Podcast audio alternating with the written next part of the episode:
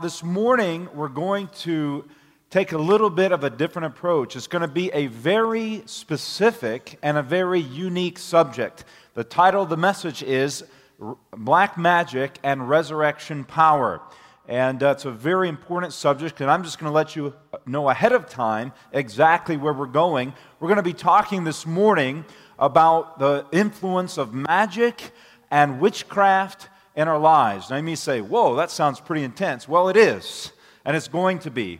And, but I, the thing that I'm going to be pointing out this morning is how subtle it is in our lives that we may not even know it. So we're going to get right into it this morning. We're going to have prayer. I'm going to invite you to pray an extra special prayer because Satan especially does not like me to preach this message. It seems like every time I preach this message, something crazy happens.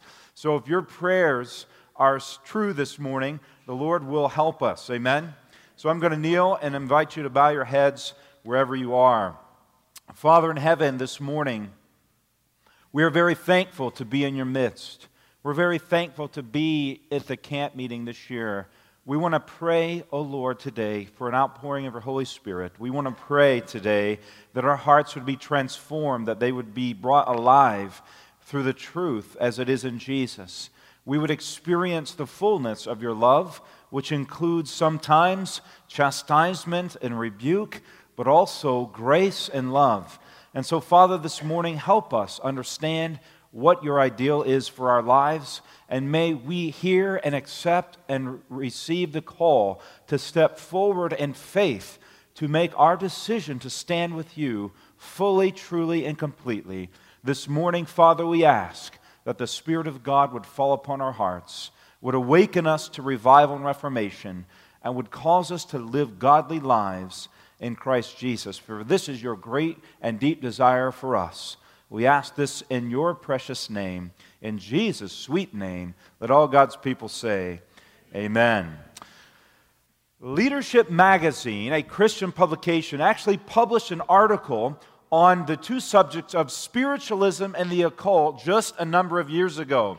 And they have had, in response to that, thousands of Christian ministers of all denominations, including Seventh day Adventists, writing back to them, requesting them for help and assistance with this problem. Now, friends, this is a problem that ha- has not always been. There's always been a handful of people that have seemed to dabble with this subject. But if you would have gone into a bookstore, uh, say 30 years ago, you would have seen on the shelves a very large portion a very large section of books dealing with Christianity, the Bible, a whole shelf full of Bibles. And way in the back corner of the bookstore, you would see a little bitty section with maybe some little magic books or these kind of things. Is that true, yes or no? Now you go into the, to the bookstore in the last five years and you see the exact opposite has happened.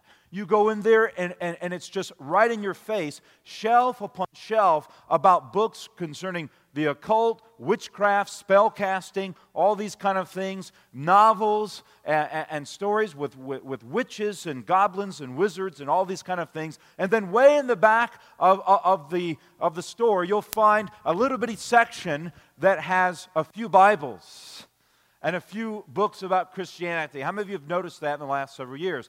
This thing has been a plague, and it's just been increasing. The occult interest in the occult and witchcraft and spiritualism has been increasing more and more in the world today. And the Bible tells us exactly that this would happen in the very last days of Earth's history. Are we living in the last days? What do you think? What days are we living in? The last days. Do you really believe that today? The evidence is in your life how you're living your life.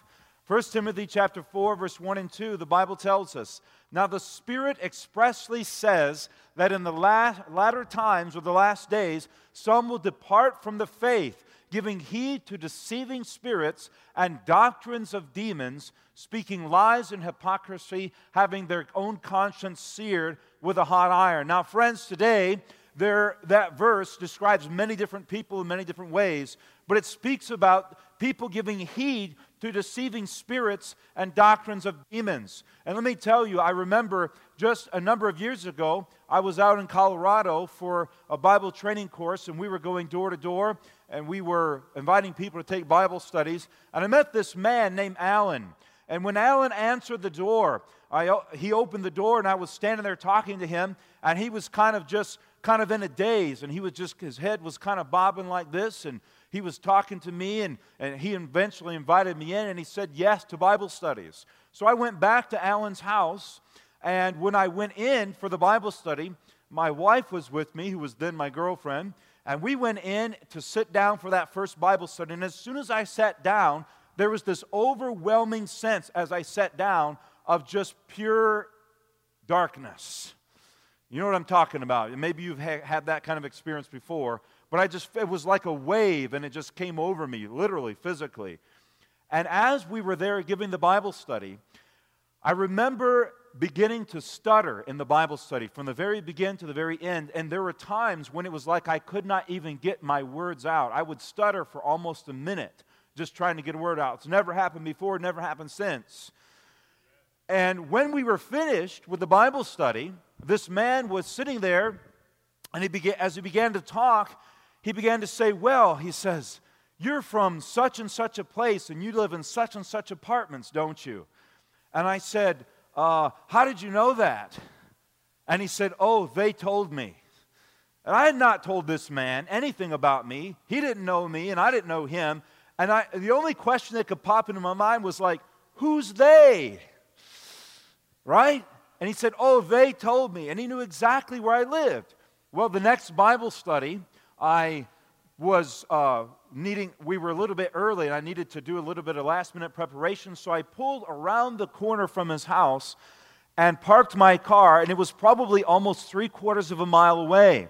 There's no way in the earth that this man could have seen my car from his house. There were several trees and other houses. And all of a sudden, I look up and I see this man walking down the road, heading towards me, looking right at me. And he gets right up to the car and he knocks on the window. So I roll down the window and, he, and he's, his head's bobbing again. And he says, I can't study with you anymore. And I says, Well, why not? He says, They told me not to do it or else I'd die. And I said, How did you know that I was over here, Alan? He said, They told me you were coming and they told me to go down the road and I'd find you. And they told me to, for you to leave me alone. And so I said, Well, you know, I tried to continue to study in some capacity. And he said, No. And so um, I had to leave, and I never saw him again. But, friends, I want to tell you that these things are very true and they're very serious.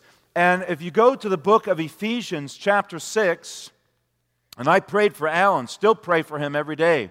If you go to the book of Ephesians, chapter 6, the Bible tells us uh, very specifically about the powers that we are dealing with that are often unseen. And we often take it for granted, we often take it lightly, but the Bible is trying to warn us, God's trying to warn us in the last days that there is something more serious in the world that's taking place. And you know this text, you've probably quoted it before. Ephesians chapter 6 and verse 12, it talks in the previous verses about the armor of God. And then it goes on in verse 12 For we did not wrestle against what? Flesh and blood, but against principalities, against powers, against the rulers of the darkness of this age, against spiritual hosts of wickedness in heavenly places. Therefore, what must we do, dear friends, as the, as the children of God? Take up the whole what? The whole armor of God, that you may be able to withstand in the evil day and having done all to stand. So the Bible tells us that we need to be standing in the, in the times of darkness, putting on the whole armor of God, not leaving off one little piece. What do you say? Amen? How many of you want to put on the whole armor of God this morning? If you want to put on something, if I want to put on a different colored suit today, what do I first have to do with this suit? I have to take it off. So if you're going to put on the whole armor of God, there's certain things you're going to have to take off. What do you think this morning? We're going to take off all the things of the world to be able to put on all the armor of God. If you put on some of the armor of God, but not all the armor of God, that means that there's some things of the world that you've still left on because you have not put on all the armor of God. What do you think this morning? How many of you, once again, want to put on all the armor of God?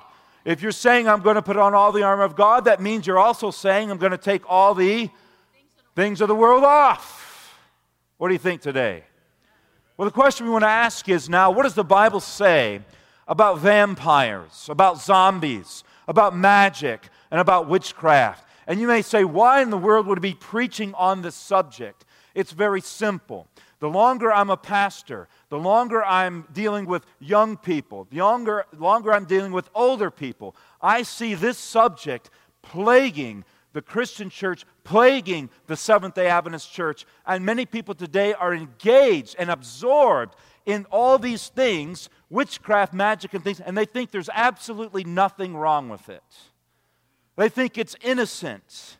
And sometimes they're against it, but there are other things concerning it that they, that, that they are engaging in, and they don't even realize that they're involved with this. And so today, friends, I want us to take a look at this from the Bible and see what does the Bible say about this?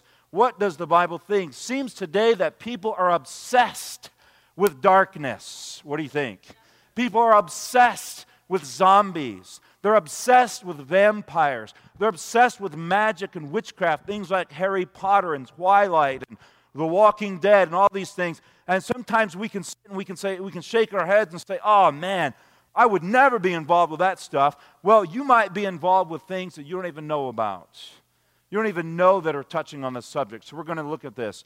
In the book of 1 Samuel chapter 28. How many of you know this chapter? We're not going to turn there. You can write it down and read the whole chapter later. It's a very long chapter. But in this chapter, who's the main character? Saul. And what does he do in that chapter? He goes to a witch, the witch of Endor, and he tries to drum up the spirit of Samuel the prophet. Now, if he understood the truth about the Bible, he would know that the dead know what?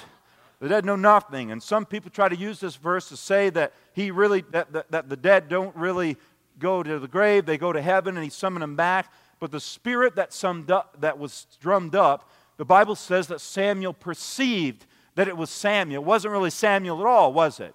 But it was a perception that he had because he was so desperate. At that point in time, God was not speaking to him anymore. And the Spirit told him that tomorrow you and your sons will join me where I am. And where was and what happened the next day? He was, he was killed in the battle, he and his sons. And tragically, Jonathan was with him. How sad that was that the pure hearted Jonathan must also die. But sin infects not just us, but those we love, doesn't it? It just infects those we love. So I do want to go to this text, though. First Chronicles chapter 10 and verse 13, and following up on this. First Chronicles chapter 10 and verse 13. Notice what it says here. I want to make a specific point here this morning. First Chronicles chapter 10 verse 13 it says, "So Saul died for his what? His unfaithfulness or his transgressions which he had committed against the Lord." So had Saul committed a lot of sin, yes or no? He had done all kinds of, of things that were just abhorrences. And it says, because he did not keep the word of the Lord.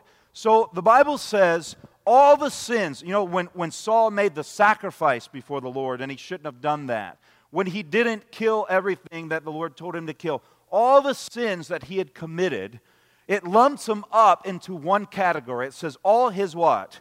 Faith, unfaithfulness or transgression, yes? And then it says he did not keep the word of the Lord. So all the things that he did, it lumps it in there, but then it actually mentions something specific. It says, and also because he consulted a what? A medium for guidance. Now, this is very interesting because God speaks about all his sin, all his unfaithfulness in one sentence, and then, it, and, then, and then he lumps it all together. And then he says very specifically, because he also consulted a medium. So it's almost like this thing of consulting a medium is separate and more severe than even all the other unfaithfulness that he did. Do you see that there this morning? What he, Yes or no? So it speaks about this. And so he talks about it. Now I want to show you this uh, statement here. It's very, very profound.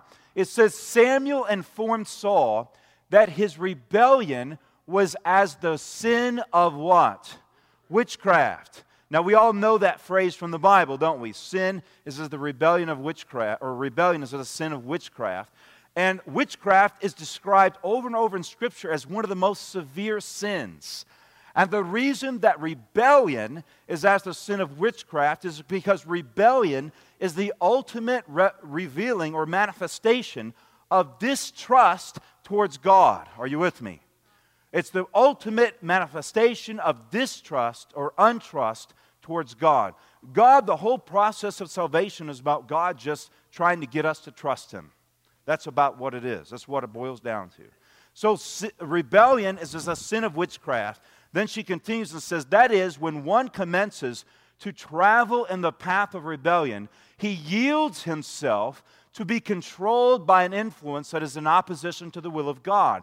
Satan controls the rebellious mind. Those who are thus controlled lose a calm trust in God and have less and less disposition to yield loving obedience to his will. Satan becomes more and more familiar with them until they seem to have no power to cease to rebel. In this respect, sin is as the, or I'm sorry, rebellion is as the sin of what? Of witchcraft. And so, friends, here's the reality the more you say no to God and yes to sin, the more your disposition becomes inclined to do so. And the more difficult it becomes to say yes to God. Are you with me? And so she says it has such an impact on us that we yield to Satan's will until we reach a place where we have no power to control. We just automatically do it. Now, the same thing can happen on the other side of the fence if we're yielding ourselves to the Holy Spirit. Amen? We can continue to yield ourselves to God until obedience just becomes absolutely natural. How many of you want to have that experience today? Yes? But then it says that it's the sin of witchcraft, and so it compares that process in the same thing. Now, go with me to the book of Deuteronomy. Deuteronomy chapter 18. We're going to see what else the Bible says here. Deuteronomy chapter 18 and verse 9 through 15. Notice what it says. Deuteronomy 18, verse 9 When you come into the land which your Lord your God has given you, you shall not learn to follow the abominations of the nations. The what? The abominations. There shall be not found among you any who makes his son or his daughter pass through the fire, or one who practices witchcraft, or a soothsayer, or one who interprets omens, a sorcerer, one who conjures spells, a medium, a spiritist, or one who calls up the dead. For all who do these things are a what, friends? An abomination to the Lord. And because of these abominations, the Lord your God drives them out from before you. You shall be blameless before the Lord your God. For these nations which you will dispossess listen to soothsayers and diviners. But please notice this last little phrase. But as for you, as for who? Who's you? You is me, right? And it's me as you, right? It's you, the people of God.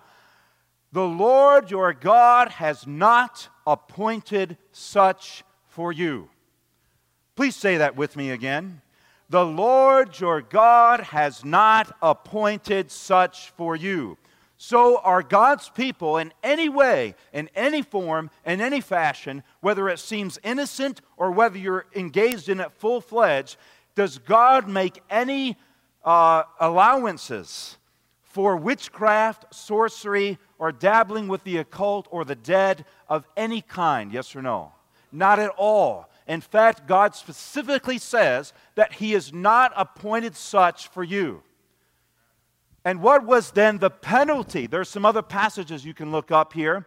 Leviticus 19, I'll let you write them down. We're not going to look them all up. Leviticus 19, Leviticus 20, Leviticus 21, Ezekiel 13. Many of those passages speak about contacting the dead or even ancestral worship. We don't worship those uh, family members that have passed on. Very specific. And what was the penalty for those who dabbled in such things, for mediums, witches, and wizards? What was the penalty for that? It was death. Now, some people say, well, that's pretty harsh. And why was God so forward about this? Why was He so direct and so specific about this instruction? Why was He so harsh on the judgment? Notice this statement right here. This is Ellen White writing in modern times. She says, "We have been pained as we have brought to our have been brought to our notice papers, advertisers of sorcery and witchcraft, the work of magicians and all this sort of thing going on in Battle Creek, the place where Adventism began." This is where these, there is in these manifestations of a, of a power that is above human power. And where is it? It is the power of Satan. And just as soon as you begin to bring yourselves in connection with these sorcerers, you bring yourselves and give them the least license, you dishonor God, the God of heaven, and imperil your own what? Now, notice this. How is Satan working here in Battle Creek? Here come up these magicians, and there is an itching curiosity to go and see. And when they, Seventh day Adventists, go to see, notice this, listen to this, this is very important. They bring themselves in direct communication with the powers of darkness. What kind of communication? Direct. You see, listen, if Satan, if Satan comes in and tempts you to lose your temper, let's just say you lose your temper and you snap at your wife or your husband. Has Satan caused you to fall? Has he caused you to sin? Yes. But does he have complete control over you because you lose your temper once? Yes or no? No, he does not. Because there is still a buffer of grace and protection between you and the Lord. Now, he does have one notch more control over you until you repent of that sin and come back to where the Lord was. Are you with me? But he does not have complete control of you. But the Bible and Ellen White both say that if you come in contact with spiritualism and the occult, you remove all barriers between you and Satan, and you come in direct contact, face to face with Satan. It's like if you open your door and said, Please do, come right on in. You understand this? It's like you going to his playground and saying, Hey, can I play on your merry-go-round for a while? And he says, Sure, have at it. How many of you would want to do that? But when you dabble in magic and the occult and these kind of things, you come in direct contact with Satan himself. Are you with me? That's why God was so severe because he says, I have to set extreme measures to protect my people. Why? Because he's a controlling God? No, because we are dull and dumb and we don't fully understand and we'll just gleefully go on the devil's playground and not even think twice about it. God says they have to know that this is a no no. Are you with me? They have to understand this. And look, friends, the devil is a very strong master. He's a very great master at making what God condemns seem innocent. He's a master at what? Making what God condemns seem what? Innocent. How many of you know this to be true? Now, many times people say, oh, well, you know, you know, with the Harry Potter books, for instance, or some of the Harry Potter movies, or some of the other magic books that are out there. People say, well, they're just so innocent. It's good versus evil. Look, look, I can't get my kid to read anything else, and they're willing to read that. So if they're reading, that's a great thing, right? Well, I'm really thirsty, and I got a glass of orange juice or water right there, but it has three drops of rat poison in it, and one will kill me. I'm really thirsty, like I know I'm drinking the rat poison, but at least I'm getting some water to quench my thirst, right? Isn't that how it works? Now, I want you to notice something. There's something called program non response. How many of you have ever heard of this? That you can be programmed by what you're seeing and watching to become numb to those things which God has condemned. For instance, you just take an example real quick. In the 19 you know, 60s and 70s on television, you have uh, uh, married couples that uh, what they were on television, they did not even sleep in the same bed, did they? You ever seen I Love Lucy? Uh, that you know, he would kiss her on the cheek, not even on the lips, and they would sleep in separate beds in the bedroom. But then over time, people began sleeping in the same bed, and it just continued to progress. And every time there was something new, people would be shocked. Oh, and then all of a sudden, they'd keep playing that same thing and they get used to it. Then they go a little bit further. Oh, and then they keep playing it and they get used to it. Until now, you have homosexual people sleeping in the same bed, not you know people that are unmarried sleeping in the same bed, doing all kinds of vile t- t- uh, things on public television, not even the pay-per-view anymore, and nobody thinks twice about it. That's program non-response. You are programmed to non respond until your brain becomes saturated and it becomes mush, okay? Now, I'm going to show you something right here. We're going to look at a number of pictures. And back in the early 50s or 60s, whatever, you had Fantasia. How many of you remember Fantasia by Disney? And you have uh, Mickey Mouse, who is uh, this wizard, and he's this friendly wizard. He makes all the brooms dance and do work for him, and it all seems very innocent and very subtle, and, and there's no harm in any of that, right? He's just waving his hands and his wand, and not a big deal, yes? Then you go on and you have the Addams family, right? you have a family unit, and they're together and they're just enjoying each other's company, but they're all a little creepy. The one's a witch, the one's a vampire, the one's a zombie, and, and then you have the little hand floating around, and you have every element of the things in the Bible which God condemns, every single element. And it's all innocent and it's all family, and it seems like not that big of a deal. We throw a little comedy in there, and everybody thinks, oh, it's just happy family fun, right? Family entertainment. Then you go on and you got Bewitched, a, a woman who is a witch. She's married to a man. He, they got a family, and they're all nice, and she got that little cute nose twinkle, you know. She goes like this, and things happen, and, and there's magic involved, and it seems so innocent and so fun. And then you go on and you got the Wizard of Oz, right? You got magic and the witches, and I mean, I mean, c- come on, Pastor, Wizard of Oz, really? Oh yeah, watch this, friends. Watch this. She goes. Well, let's just say this. Let me just say this. The whole course of the journey with Wizard of Oz is that Dorothy's trying to get where? She's trying to get home, but in order to get home, she has to go where? To the, to the city, this, this glorious city, think about this, where all the people are happy, all the people are content. It's a very great paradise. And there's this man, the Wizard of Oz, who is this great and mighty power that's there ruling over the land of Oz. And he has the power to send her home. Notice that home is a more desired than the place of the city. Are you with me? There's a parallel there. So she gets to the city and she has her hopes built up about this great man, the Wizard of Oz, who has the power to send her back home. And she realizes when she gets there that the man is a what? That the Wizard of Oz is what? He's a flop. He's a fraud. The man who rules this glorious city where everyone is happy is a flop. Now, do you suppose, dear friends, that there's a parallel between that and the heavenly city that we're going to? What do you think? Satan is wanting us to think that the man in the heavenly city is a flop, and he wants us to think that our home here is better than what he has to offer us. Now, watch this. They go into the place they go into the city, into the room, into the, all this. And little Toto, the dog, he runs away, right? And he scurries off and he finds the man behind the curtain. Think about this the man behind the curtain. The what? The man behind the curtain in the sanctuary. Is there someone behind the curtain? Yes or no? Yes. He finds the man behind the curtain. And when they go in there and they see who it is, and they see that he's a fraud, notice what the man says. The Wizard of Oz, he says, and pay no attention to the little man behind the curtain. Dear friends, that is a, that is a very specifically strategic phrase right there. It is not by chance, it is not just some extra line that they threw in.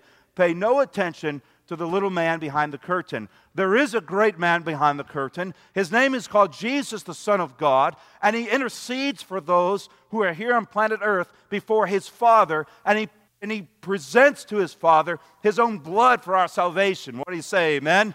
And we must pay attention to both of those, amen?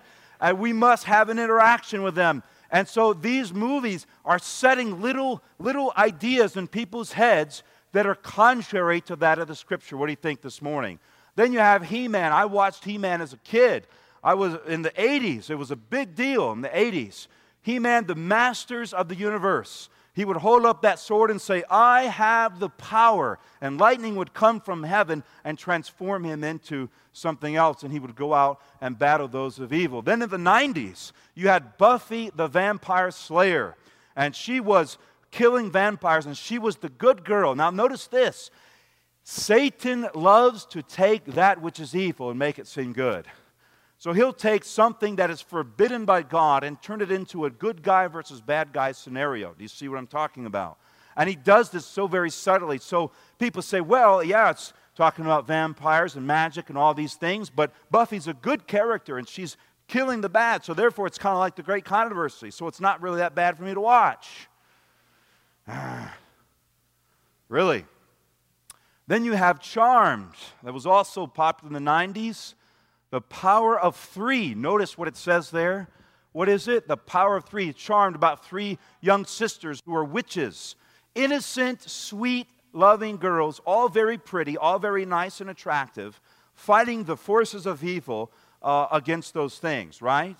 And so notice this statement that is involved. If you look at the, uh, the, the, cover slide there, uh, down there below where it says the power of how many? Three. Notice three Father, Son, and Holy Spirit. Notice there underneath there, there's a phrase. I want you to look at this. Watch this. This is what it says I call upon you, ancient power. Bring your powers to us, sisters three. We want the power. Give us the power, the kiss of darkness, forging your soul to mine. That's exactly what they say. It's, they're seeking to counterfeit the Trinity, three powers of darkness, kissing the powers of darkness, asking for the power. So these girls aren't so innocent, are they? They're not so, they're not so fighting against the forces of darkness. They are forces of darkness themselves. What do you think? Then you add Harry Potter come along, and Harry Potter seems so so good. See, here's what happens is Satan is taking that which God condemns and turning it into the good guy. You're with me? He's making it good so that people become sympathetic with that which God has condemned. Are you with me?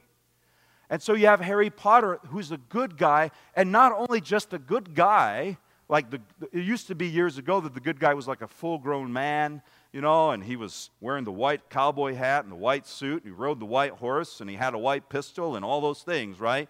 Now the good guy is even more innocent. Little boys and little girls dabbling with the things that God has forbidden and being the good guy. Then you have things, and, look, friends, Satan is getting more and more bold as he goes. He started off with the Addams family and Bewitched. Now you have things like The Conjuring and The Lord of the Rings. And somebody says, oh man, come on, Lord of the Rings, that was written by C.S. Lewis. You know, he, he, was, he, he wrote it for Christians. It's a Christian book. Well, you know, like if I told you it wasn't, you wouldn't believe me. You wouldn't believe me. But let's read it from his own lips, shall we? Look at this Chronicles of Narnia. He says this Some people seem to think that I began asking myself how I could say something about Christianity to children. He's speaking about the Chronicles of Narnia. And then fixed on the fairy tale as an instrument, and then collected information about child psychology and decided what age group I'd write for. Then grew up a list of basic truths Christian truths and hammered out allegories to embody them. This is all pure moonshine.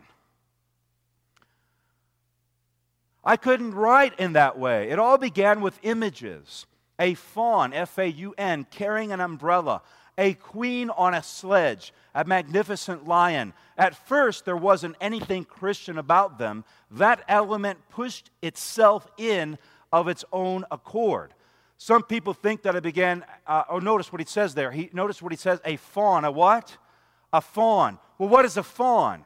Here's what a faun is. Here's a definition of a faun one of a class of lustful rural gods, represented as a man with a goat's horns, ears, legs, and a tail. That's what a faun is. And so C.S. Lewis tells you himself that he says, I did not write those books as Christian allegories. People came along and said that after I wrote them, but that's all pure moonshine, he says. I didn't do it. And so if those if it didn't start with a Christian fund, uh, foundation, like he said, he said it didn't start with a Christian foundation. It started with images in my mind that pushed themselves on me. Well, if it wasn't Christian, there's only one other power that did it. What was it? Power of Satan, dear friends. And we are illusioned with these things. I remember when I first became a Christian. Before I was a Christian, friends, I was utterly obsessed with Lord of the Rings. Let me tell you, I read all the books multiple times. When the first movie came out, Lord of the Rings Part 1, there's three parts, the trilogy, I went to the theater 13 times to watch that movie. 13 times. When I went, when the second movie came out, I had just become a Christian, just become an Adventist, and I went to the theater about six times. I didn't know anything about going to the movies. I didn't know it wasn't the right thing to do. I didn't know anything about magic and all this stuff. But you know, something began to hit me. Every time I went after I became a Christian, I was like, you know, this just isn't right. There's just something, I was just very uncomfortable, and the Holy Spirit was speaking to my heart. And I eventually came to the place where I had all my books on the shelf, and those books were like gods to me. I mean, like, I reverenced them. I made sure they didn't get wet. I made sure that no food got spit on them. I mean, I was just like worshiping these things. And the Lord impressed me you know what? You have got to get rid of that stuff. And the day came when I was thinking about giving them to my friend, and that the Lord was like, Why are you giving them to him? and I took those things and I trashed them. And listen, the, the third movie came out, the third movie, and you cannot believe the struggle that I had. But I made a covenant with the Lord. I made a commitment to Him, and I said, Lord, this thing has had more power over me than anything else in my life except you. And I'm giving you, Lord, the permission to reign in my heart. And I said, Lord, as a commitment to you, I will not go and I will not watch that third movie. You can't believe what the struggle it was for me. And I said, Lord, I won't do it by your grace. And to this day, I've still not seen that movie. And let me tell you, friends, as I've immersed myself in the things of God, those things have had less of a power over me than they ever have. I have no interest in them anymore because the resurrection power of Christ is greater than black magic power. Amen? How many of you that this morning? What about Frozen? You got Frozen there, and uh, some people say, oh, it's innocent. I'm, I do not have the time to sit and talk about that, but if you go to Little Light Studios, they have DVDs about all these things, and I would encourage you to watch them, encourage you to get them. And Frozen, friends, is basically a tale about the great controversy. And the girl, the, the, the, the bad sister, is basically Satan, and he's complain, she's complaining and whining about why she was cast out of the kingdom and gaining sympathy for all her reasons why she should be in the kingdom, and et cetera, et cetera. And it is horrific, horrifically tied to the great controversy, causing our little children to become sympathetic to Satan's cause. Very innocently, very subtly. Now, some people will sit and they'll scoff, and that's okay. But the reality is, I'm not right because I'm passionate about it. I'm not right because it's my opinion. I'm right about it because it's the Word of God. And if you watch closely, closely to the videos, you will see those elements brought out little lines, little phrases, seeking to sweep away your children and yourselves as well. Then you have the Long Island medium. How many of you seen that? This lady goes up to people and she'll say, you know, oh, um, have you, have you, uh, you know, she, she introduces herself as a medium, and she'll say, Did you have a grandfather that lived such and such years ago? And they'll say, Yeah. And they'll say, Oh, well, he wants you to know that, that he's doing okay after he died. And they'll say, Well, how do you know that? And she says, Well, I'm a medium. And she says, I, I can contact those people. And, and did you know, do you remember the time that you were in the ice cream shop? It was just you and him and no one else around, and he told you such and such and such. And the people's mouths fall open. And they start to cry, and they said, There's no way you could have known that. Well, don't you know that there are evil angels present everywhere? They hear every conversation, they know every word, and they can repeat those things back to this lady. I mean, why wouldn't they? Say, they work for Satan, right? And they, they would know all those kind of things. And, and so, uh, societies even using mediums to help locate people that were murdered and so forth, the police forces. Satan is seeking to gain sympathy piece by piece by piece. Some of the modern movies, like X Men and, and Superman, even, I mean, it's, it's scary. You know, there's this one Superman movie where Superman's hovering over the earth and his creator is speaking to him. He says, I've gone to save you. i am sending you to save them. They're a good people. They just need to see the light, and, and you're my only son. And it's just these constant, repetitious reinventions of the gospel in a false, dark way. And people are believing it, they're watching it, and they're being absorbed by it. And I'll say this, dear friends, that some of you today, it's easy to sit here and say, Yeah, yeah, Pastor, preach it, preach it. Some of you sitting here today are addicted to all these things. God bless your hearts. Jesus loves you. But you're addicted to these things. God is calling us away from them. Amen? The Walking Dead, people say, oh, there's nothing wrong with that. Notice this statement. There's an interaction between these two brothers. He says, uh, two men, Rick and her, I haven't watched it. Somebody told me about this, and I looked it up and I found this line. It says, Rick, you're a man of God. Have some faith. The man replies, I can't profess to understand God's plan. Christ promised us a resurrection of the dead. I just thought he had something a little different in mind. Isn't that interesting, friends? Now, here's what I believe. Here's what I believe. Why is it that in this age, people are so drawn to these things more than any other age? Why is it that people are in love with darkness? They want to dress darkly, they want to dye their hair darkly, they want to put all kinds of dark stuff on their face. They, they, why are they so sympathetic to the zombies, the vampires, and all these things? It's very simple. What those zombies represent on the outside, how they look on the outside, is how people today are feeling on the inside without Christ. Are you with me? And they connect with that. They, they, they, they resonate with that because they say, That's how I feel. Because they're dead in their trespasses, they're dead in their sins. Vampires are living, the living undead. You know, the zombies are just all rotted, but the vampires are alive and they look like real people, uh, but they are dead on the inside. And that's how people feel. And that's why, in this day and age, more than any other, it's so vital and it's so important that God's people awake and are preaching the gospel, the truth about the resurrection power of Christ, that He can make us alive. He can make us fill us with joy. He can give us freedom. He can cleanse us from our sins because resurrection power is greater than the power of darkness. What do you say this morning? Amen.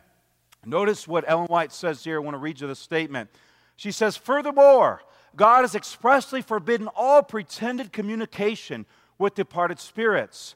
In the days of the Hebrews, there was a class of people who claimed, as do the spiritualists of today, to hold communication with the dead. But the familiar spirits, as these visitants from other worlds were called, are declared by the Bible to be spirits of what? Devils. D- the work of dealing with familiar spirits was pronounced an abomination to the Lord and was solemnly forbidden under the penalty of death. Now it continues here, and it says, The very name of witchcraft is now held in contempt. The claim that men can hold intercourse with inner evil spirits is regarded as a fable of the Dark Ages. But spiritualism, which numbers its converts by the hundreds of thousands, yea, by millions, which has made its way into scientific circles, which has invaded churches and has found favor in legislative bodies and even in the courts of kings. This mammoth deception is but a revival and a new disguise of the witchcraft which is condemned and prohibited of old. You know, people today will say, oh, God is just ridiculous. There's no concept, you know, they, they don't believe in God. They're skeptics, they're atheists, and they won't believe in anything that the Bible says, but they will believe in these things over here, you understand? And they are wishing, they're desiring, they're actually believing that those things are real in the world and unseen. And indeed, they are unseen, they are real. Very real. The powers of darkness seeking to take their souls, seeking to take your souls, the souls of your children, the souls of your grandchildren, your very own life. They would suck out of you if you are participating in these things. It brings us in direct communication with Satan himself. And what kind of communication? Direct communication with who? Not with the God of heaven, but with the enemy of your soul who would seek to destroy your life. Are you with me this morning? Yes or no? And these things are not new. Everybody thinks, oh, it's so new, it's so cool. These things are just the same thing that's been practiced for thousands of years. It is a pagan, ungodly religion, is what it is. It is religion. People who claim to be atheists are worshiping false gods today. Seventh day Adventists who claim to be worshiping the Almighty true God are worshiping false gods today. Anytime you watch this stuff, you're inviting Satan into your house, friends. I'm telling you today, is very, very clear. Can we safely say today that God is influencing these movies if they contain elements that are contrary to His Word? What do you think this morning? Can we, can we believe that He's influenced the books that are being written? There are people today who are writing movie scripts and music and books and all kinds of things, and they say that when we sit down at the table, when we sit down at the table to write, something comes over me and I go into a trance and my hand starts moving and I don't know what it's doing, but when it finishes and I look, there's a book, there's a movie script, there's a song lyric. How can we sit as Adventists and not understand this? Are you with me, friends? We have to be very careful. Uh, it's not about, I want you to understand, I'm not trying to pick on movies and all these things, but I'm trying to expose the powers behind them, friends. You can scoff all day, but the evidence is right there. Some people say, well, you know, I know that that's for some people, but I'm not going to be influenced by that. Have you heard people say that? It's not going to impact me. I just like it. It's just nice. I just enjoy watching it. Well, no doubt. Anything that would satisfy the carnal heart and if we're carnal would be enjoyable. Anything would be. Doesn't really matter. But in Matthew chapter 6, Jesus tells us that the lamp of the body is the what? It's the eye. And anything you take in impacts the whole what? The whole body. The trick is, and Satan is so subtle, that he will make you think that it will not impact you, but it always does. It'll be impacting you all day, all week, and all month, and you think that you're not impacted. But let me tell you what, friends. If you try to watch those movies for a week, you watch every, one every day for a week, and you see how interested you are to study the Bible at the end of that week, even at the end of the first day. You watch, you listen to that music, you, you, you, you, you, um, you read those books, and at the end of the week, see how long you want to sit and pray to the Lord God. See how much you want to do that. And don't tell me it doesn't influence you today. Luke 11, verse 35, Jesus said, Therefore take heed that the light which is in you is not what? Is not darkness. In other words, he's saying here that you can think you have light. You can think that you are following God, but in reality, you're in what? You're in darkness. You're in darkness. 2 Corinthians 3:18, you can write it down. It says that we are transformed by what we watch. Like a mirror, when we look in the mirror, we're transformed by what we are engaging in.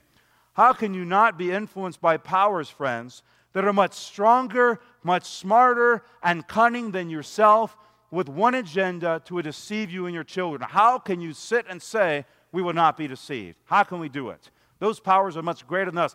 If Satan tempted Eve in the Garden of Eden and she fell, and she was unfallen at that time, how do we think who are fallen and degraded for thousands of years think that we can withstand Satan when we're going, sitting on his merry-go-round and swinging on his swing set? It's not going to happen today, friends. Some people say, oh, it's using magic to do good. It's using magic to do good. My cousin told me that. Well, friends, anything can be used for good. You understand? It can be used for a perception of good.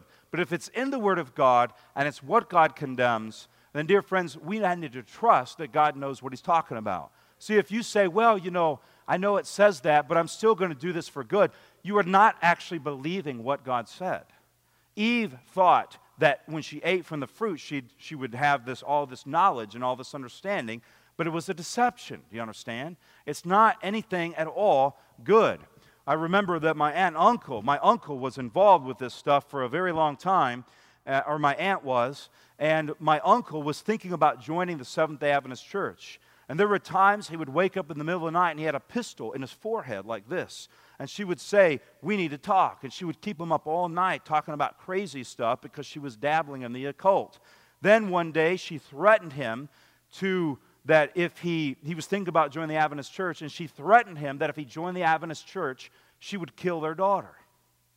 Then he came in one day and he was in the kitchen. He says, You know what? I've decided I am going to join the Adventist church.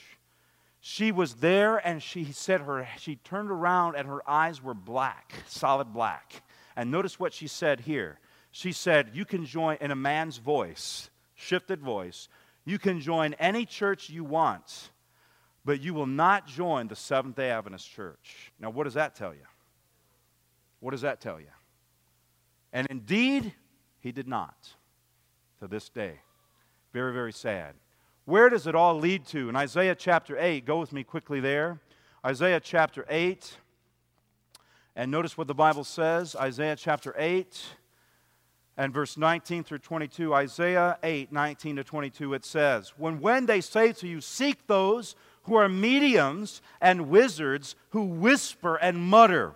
Should not a people seek their God? Amen? Should they seek the dead among that behalf of the living, to the law and to the testimony? If they speak not according to this word, is because there is no light in them.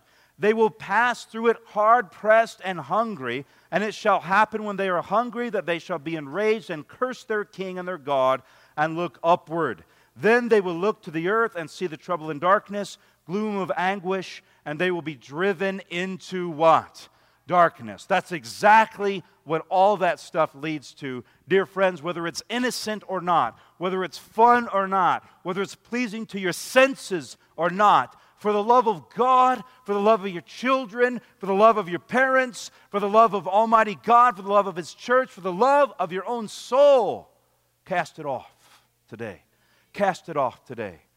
What happens to the Christian when, the, when God rules the life? The Bible says, Be what? Romans 12, 1 and 2. Be transformed by the renewing of your mind. And when Jesus has control of your life, your mind will be renewed. Amen? It will be renewed. Go with me to the book of Acts. Go with me to the book of Acts, chapter 19. And we're going to pull this thing to a close. Acts chapter 19 and verse uh, 19. Acts chapter 19, verses uh, 19. Notice what it says here. It speaks about a group of people who had magic books. The book of the people of Ephesians. And notice, actually, we're going to start in verse 11 here, Acts chapter 19, verse 11. And it says, Now God worked unusual miracles by the hand of Paul, so that even handkerchiefs and aprons were brought from his body to the sick, and the diseases left them, and the evil spirits went out of them. Then some of the itinerant Jews uh, tried to do exorcists. They called upon the name of the Lord who had over evil spirits, and they says, We exorcise you by the power of Jesus, whom Paul preaches. And there were seven sons of Sceva, and the evil spirits answered and said, Jesus I know, and Paul I know, but who are you? Then the man whom well, the Spirit was leapt on them, overpowered them, and prevailed against them, so they fled out of the house naked. This became known to all the Jews and Greeks dwelling in Ephesus, and fear fell upon them all, and the name of the Lord Jesus was magnified. And many who had believed came confessing and telling their deeds. And notice verse 19. Also, many of those who had practiced magic brought their books together and burned them up in the sight of all, and they counted up the value of them, and it totaled 50,000 pieces of silver. Think about this, dear friends. When the power of Christ and the power of darkness clashed together, who was victorious? It was Jesus. When the people literally saw the power of God to cast those things out, they said, There is no true power in all of these things.